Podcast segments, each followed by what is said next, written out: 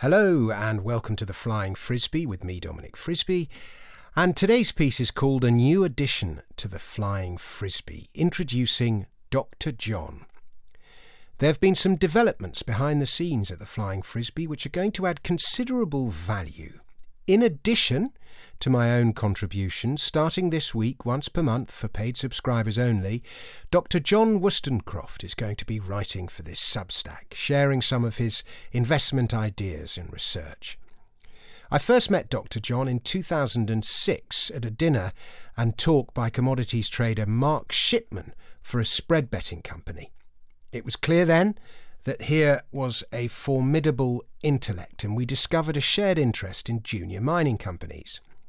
John's a doctor in computer science, by the way, not medicine, and at another dinner in 2007, this time for a silver miner in which John had invested and did extremely well in making 20 times his money, John, John coined the expression global margin call to describe what he thought might be ahead.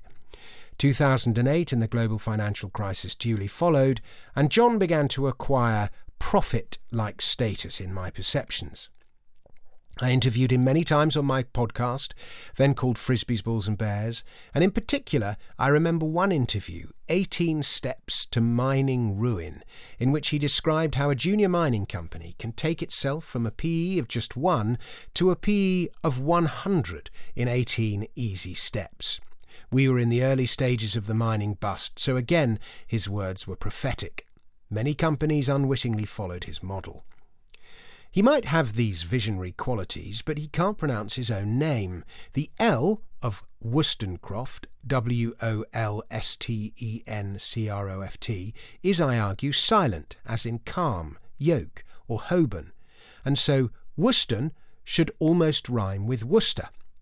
John, however, smiles patronisingly as he calls himself Wolstencroft and reminds me that it's his name and not mine, the subtext being he'll pronounce it however he damn well likes. Fair enough.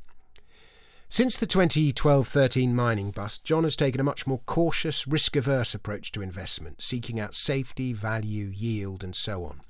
He's a great champion of investment trusts, a sector he follows closely.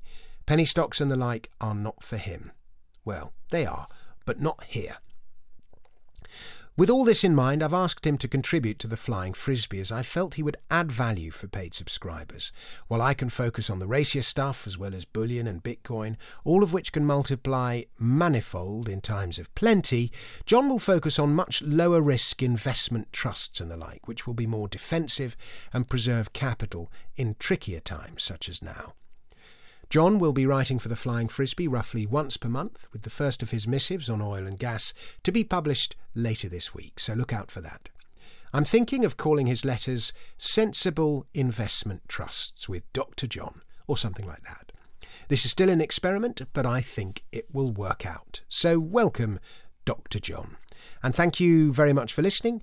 Um, Dr. John's first letter goes out later this week, and I'll be back with another podcast very soon. Goodbye.